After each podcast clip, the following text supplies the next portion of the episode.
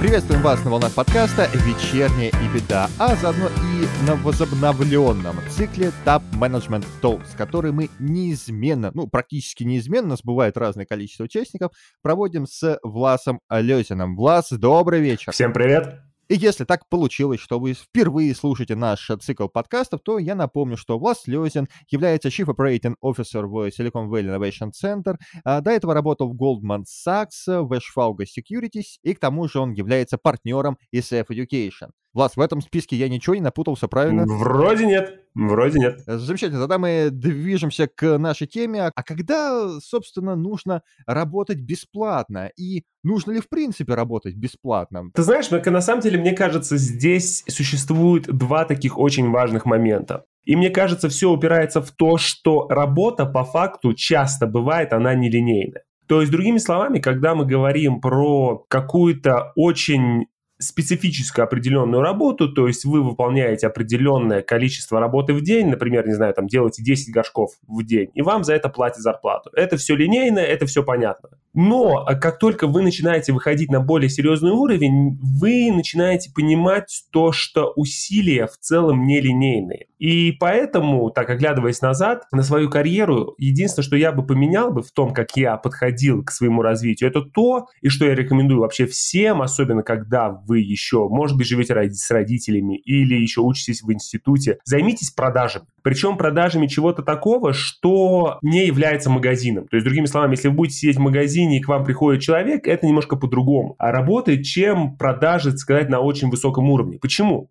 Потому что, собственно говоря, продажи учат вот этой нелинейности. То есть, другими словами, вы можете проводить там много-много звонков, пытаясь что-то продать, и из этих многих звонков только, например, там один из пяти клиентов вас что-то купит. То есть, другими словами, четверо из тех людей, с которыми вы говорили, на которых вы тратили время, они, по идее, приведут ни к чему. И, соответственно, только один из этих людей действительно поможет вам, так сказать, заработать деньги. И это очень очень важная ментальность. Во-первых, она учит пониманию того, то, что отказ не является провалом. То есть нас всегда учат там в вузах, на работе, то, что если вы что-то не сделали, если это не привело к результату, это означает, что у вас произошел провал, что у вас fail. На самом деле это абсолютно не так. На самом деле большинство каких-то действий, которые вы совершаете, особенно на высоком уровне, сводится к тому, то, что это просто закон больших чисел. То есть, условно говоря, 4 человека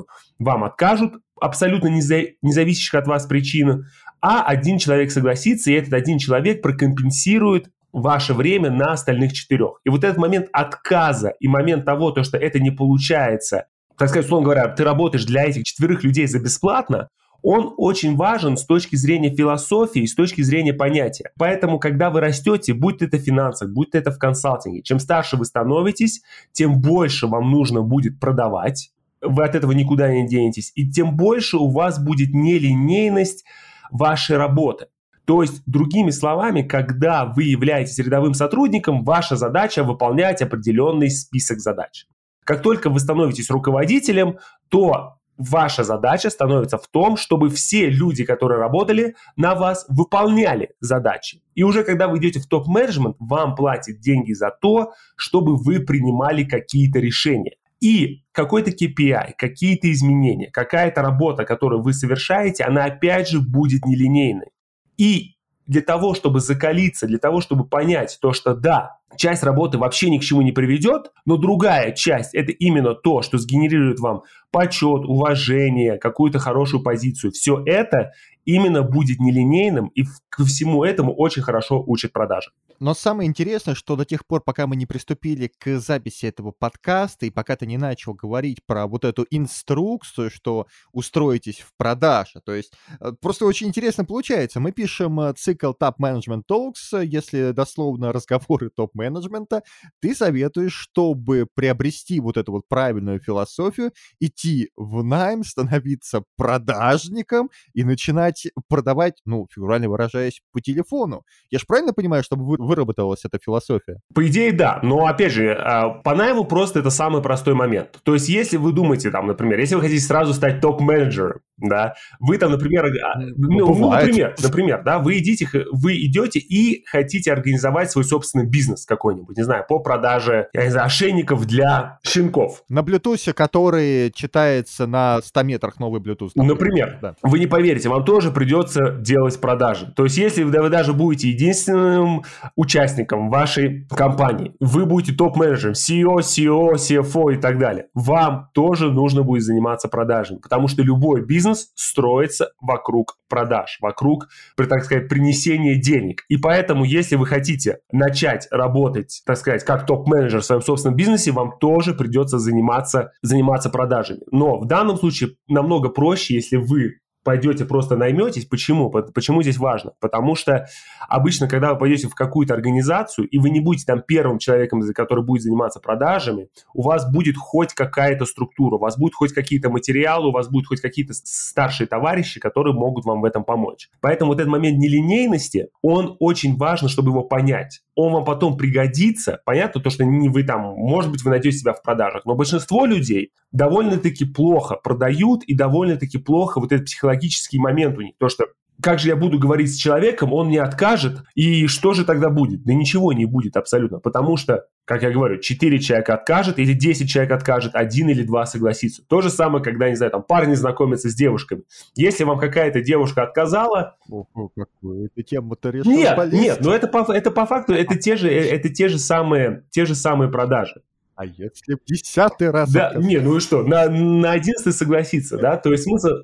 Значит, что-то не так с продажником. Вот. И поэтому, и поэтому, соответственно, это, это очень важный этот момент, чтобы понимать то, что да, какая-то работа нелинейная, но нужно понимать то, что для того, чтобы что-то у вас было, нужно что-то делать. То есть, другими словами, если вы ничего не будете делать, то у вас ничего и не будет. И поэтому, когда вы смотрите на свою карьеру, на то, как вы можете ее продвигать, вы должны понимать то, что существует линейная работа, за которую вам, например, платят деньги, это ваши конкретные обязанности. И дальше существует нелинейная часть о том, то, что вам нужно встречаться с новыми людьми, вам нужно заводить новые знакомства, вам нужно выступать на новых конференциях, вам нужно а, смотреть какие-то дополнительные курсы, развиваться. Все это не обязательно имеет моментальный ROI, то есть возврат на инвестиции. То есть, условно говоря, я потратил на какой-то курс 50 тысяч рублей, и сразу же после этого курса я начну зарабатывать на 50 тысяч больше. Соответственно, вот... Да, прям следующий Да, день. условно, условно говоря, это, это, это работает не так.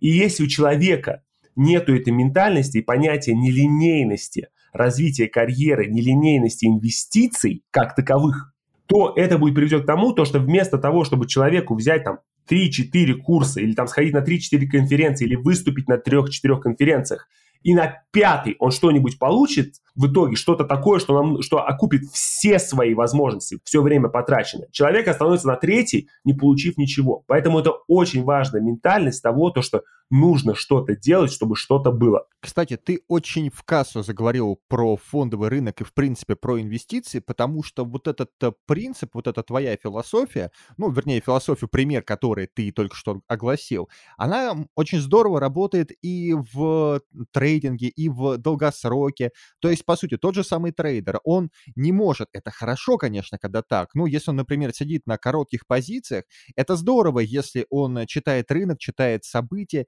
и если у него каждый час идет в плюс все время, но ты же понимаешь лучше меня, что это все сказки. И получается, если бы он подходил с обратной стороны, то есть что, он работал только тогда, когда получал бы прибыль, к примеру, нет, он все время работает. И то есть то время, пока он не получает прибыль, он работает бесплатно, а может быть и в минус идем. То есть какое-то время мы по-любому работаем бесплатно. Как ни крути. А, если вы хотите точно получать определенное количество денег за определенное количество работы, то вы всегда будете, условно говоря, выполнять линейную работу. Потому что это как, условно говоря, инвестиция в банк. В банк ты кладешь деньги, ты точно получишь процент, но этот процент будет очень и очень маленьким. То же самое касается и здесь. Абсолютно не обязательно то, что вы должны искать работу, там, в которой большой существует вариативный момент. Вы можете найти работу, условно говоря, за которую вам платят фиксированную сумму. Но при всем при этом, если у вас есть такая работа, у вас, вам, условно говоря, ну, нужно сделать 10 горшков, к примеру, тогда ваша задача заключается в том, чтобы эти 10 горшков умудряться делать за 2 часа, оптимизировать свое время, а остальные 6 часов тратить именно на какую-то нелинейную работу. Заметьте, я не говорю то, что это, это заключается в том, чтобы сделать еще бесплатно 5 горшков. Нет, это абсолютно не так. Вы должны четко ценить свое время и четко должны понимать, то что когда у вас есть линейная работа, за сколько вы готовы работать. К примеру, я не готов там свою жопу поднять, а, проконсультировать какую-нибудь компанию, если они мне не заплатят там тысячу дошираков в час, к примеру да, потому что это моя конкретная обязанность, это то, как я делаю горшки. И если ко мне кто-то приходит и просит меня сделать бесплатную работу, ту, за которую я беру обычно деньги, то я, скорее всего, скажу нет. Если только я не буду видеть этой, этой нелинейности. То есть, условно говоря, да, я могу сделать сейчас 5 горшков, но эти 5 горшков будут такого классного качества, и они могут продаться как NFT, и плюс еще на на аукционе Сотбис, то, что я за эти 5 горшков получу столько, сколько я не получу за год, изготавливая там по 10 горш... обычных горшков в день. И вот это понятие нелинейности, понятие того, как, на каких людей нужно тратить время, на какие возможности стоит тратить время, как построить свои межличностные скиллы. Вот именно этот момент, он приобретается из-за вот этой продажной ментальности, условно говоря, ментальности продажника. То, что вы понимаете, то, что часть работы будет в ноль, но часть работы принесет вам там 10x. Это приблизительно то же самое, раз мы заговорили про инвестиции, как работают венчурные фонды. Большинство стартапов разваливаются по той или иной причине. Но все, кто работает в венчурных фондах, все это понимают. То, что большинство компаний, в которые они вкладывают, они, скорее всего, в лучшем случае, в лучшем, отобьют деньги. Но существует 3, 4, 5% стартапов, которые им реально принесут эти деньги. И приблизительно то же самое находится в карьере. То, что вам нужно настроить свое понимание таким образом, чтобы вы понимали то, что большая часть вашей какой-то работы, она на самом деле, ну, в лучшем случае принесет 1x. Но будет какая-то часть, которая принесет вам 10 или 100x. И для этого как раз нужно делать много. Нельзя делать только одну вещь, или нельзя делать две вещи. Нужно постоянно что-то делать, потому что вы никогда не знаете, откуда у вас придет новая возможность, откуда у вас появятся какие-то связи, которые помогут вам создать этот 10 или даже 100x. Кстати, очень толковый совет, то, что не надо все время сидеть на месте, и ты не знаешь, откуда могут э, прилететь, вернее, с какой стороны могут расшириться горизонты. Потому что в нашем мире иногда, слушай, ты знаешь, я не, не знаю, как за океаном, но у нас э, зачастую возникает ситуация, когда, во-первых, кажется, что вся огромная страна — это большая деревня, что информационный мир — это одна большая деревня, что люди друг друга знают, вырабатывают кредит доверия, поэтому кредиту доверия вот как раз тянутся ниточки, да, и э, бывает, что возможности или какие-то сторонние проекты, они валятся буквально с неба тоже. Но это другая тема, на самом деле, отдельный подкаст можно записать. А, знаешь, что самое интересное? Что у меня были знакомые, которые продавали горшки натурально. Натурально продавали горшки по кофейням, вот они их делали, не знаю, там как-то дорабатывали, и ездили в эти кофейни, горшки продавали. Но я не знаю, был ли у них это стартап, в общем, у них там все прогорело вместе с горшками. Судя по, по всему, они как-то там экономику очень криво прописали, но тем не менее получился пример в кассу. Реально, я даже на этого человека. Не, ну он сейчас жив-здоров, несмотря на такую плачевную ситуацию с горшками. Нет, ну это опять же, ты понимаешь, это вот, это, это вот опять же такая, вот это опять возвращаясь к этой ментальности, да, то, что, например, я вот приведу конкретный пример. Я как партнер, я как Chief Operating Officer, я продаю постоянно компаниям. Причем продаю компаниям там, ну, уровня и BNB, AstraZeneca, там, Siemens. То есть очень крупным компаниям. И понятно то, что у меня не всегда получается им продавать, потому что я могу себя полностью, там, максимально на 150% правильно вести, но у них там что-то произошло с бюджетом, ушел человек, ударила пандемия, я этого не могу. То есть, соответственно, у меня довольно-таки значительная часть моих усилий, она, так сказать, прогорает, если посмотреть. Но после каждого разговора у меня остались какие-то материалы, у меня остались какие-то наработки, у меня остались какие-то связи, которые я потом могу использовать для того, чтобы более успешно совершать свою работу. То есть, условно говоря, если мой бизнес по продаже горшков прогорел, и меня, условно говоря, не убили, да, то у меня так или иначе, у меня все равно остались навыки для того, чтобы в будущем бизнесом заниматься лучше. И именно тут, собственно говоря, важен именно этот момент, то, что лучше идти в такую рисковую вещь, как продажи, и расширять свое сознание. Я ненавижу такие, я уже начинаю звучать как коуч, но как тем хиппи, не менее. Как хиппи или это экстрасенс какой-нибудь. Познайте. Вот это вот познайте. Комнату обскуру еще тебя посадят, темные комнаты, ванная полная воды, никого рядом. И телефон, и телефон тебе поставить звони. Да, с красной кнопкой. Да, вот. Но по факту, да, по факту. То есть это лучше делать, когда у вас есть какая-то подушка безопасности. То есть, другими словами, либо вы там только начинаете свою карьеру, или вы живете с родителями, студентами. Это, этот момент, то, что ты прогорел, не является на самом деле отражением, не всегда является отражением твоих усилий.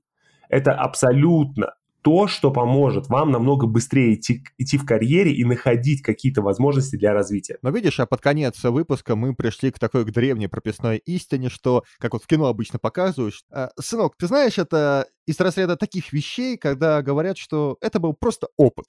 вот. И мы пришли к тому, что бесплатная работа вот в обывательском понимании и в том ключе, в котором ты рассказывал, из нее надо выносить вердикт, что это действительно твой опыт приобретенный, это круто, и его можно будет использовать в дальнейшем, чтобы обеспечить себя уже платной работой. Вот к такому вердикту, я думаю, мы сегодня с тобой пришли. Да, да. И то есть, что я еще хотел, помимо опыта, то, что вы должны понимать, то, что если вы действительно хотите, так сказать, идти на самый верх, то у вас будет нелинейность работы. То есть у вас, вы будете венчурным фондом своей собственной карьеры. То есть 90% ваших усилий, скорее всего, пойдут никуда, то есть они уйдут в молоко, но 10% создадут вам возврат 10x. Соответственно, вам нужно делать максимально много по работе находить какие-то новые связи, новые проекты, э, участвовать в каких-нибудь конференциях, еще что-нибудь, будь то это еще что-то, но чем больше вы будете что-то делать, тем больше у вас в итоге это будет. И я могу дать такую персональную рекомендацию, наверное, когда требуется переходить на какой-то другой уровень или когда требуется вот это вот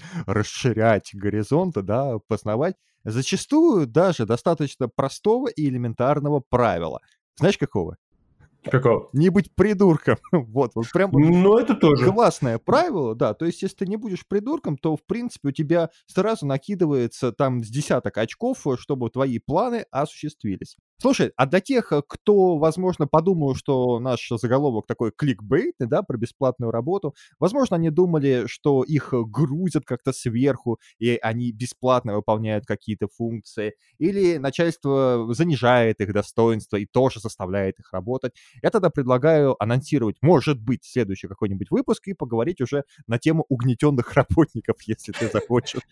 Давай, давай, это на самом деле интересный момент, потому что я уже как сказал, да, то есть это, это очень интересная тема. То есть если мы сейчас поговорили о том, когда стоит бесплатно работать, то в следующий раз мы можем поговорить о том, когда не нужно а, бесплатно когда, работать. Да, как, когда не нужно бесплатно работать. И почему, и почему это важно? Потому что это как бы прописная истина, будь то вы там марксистами или будь то вы там кейнсианцами, то что всегда будет попытка извлечения максимальной прибыли. И уже потом мы сможем про это поговорить и посмотреть, когда этого делать не стоит. Отлично, мы закончили этот подкаст эдаким клиффхенгером, то есть еще сильнее подогрели интерес аудитории к и без того популярному без зазрения совести циклу. Влас, благодарю тебя за то, что выделил время поговорить на тему бесплатной работы, и, как выяснилось, на эту же тему мы будем говорить вновь. Спасибо тебе большое.